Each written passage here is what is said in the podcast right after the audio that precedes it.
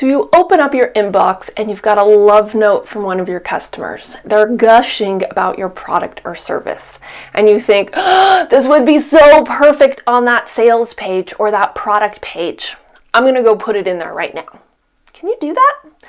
That's exactly what we're going to cover in this week's episode of Ask Kiff. Hi, I'm Kiffanie Staley, founder of The Artist JD, a place designed to add ease to the legalese of running your creative business. This week's question comes to us from Sarah in California. Sarah asks, Do I need permission to add feedback or testimonials to my website? Great question, Sarah. Now, often the feedback or testimonials clients give to us is maybe only a sentence or two. So we're not necessarily super worried about if we're going to be infringing on the copyright of the text that the client gives us or the customer gives us. Where we do need to be concerned is what's a little known law called right of publicity. Right of publicity says that we as individuals have the right to control how our name, likeness, photograph, or the like is used to sell someone else's products or services. Now, of course, this makes sense when it comes to famous celebrities. I can't just slap Kim Kardashian's name on something because people will buy it because they say, I love everything associated with Kim Kardashian. I'm going to buy that product. But the same works on a smaller scale. The same works when you see someone that you have a business crush on, on as a testimonial on someone's webpage.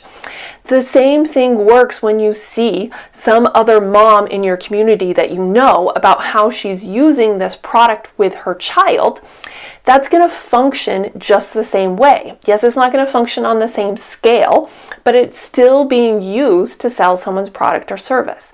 And so, because of that, in most states, we have the right to control how that is done. So, where this gets those right of publicity thing gets a little bit complicated is it's controlled on a state by state basis.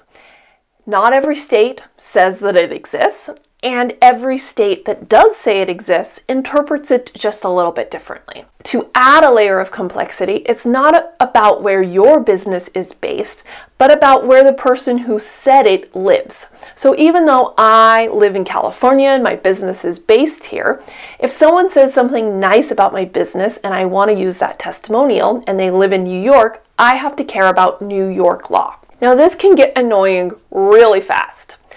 So, the easiest way to avoid all of that is to get permission because every single one of these laws say it's not an issue if the person has given you the A OK. And so all you're going to do is come up with a quick little canned response that says, Hey, thanks so much for that awesome love note. You totally made my day by telling me how much my product or service impacted you.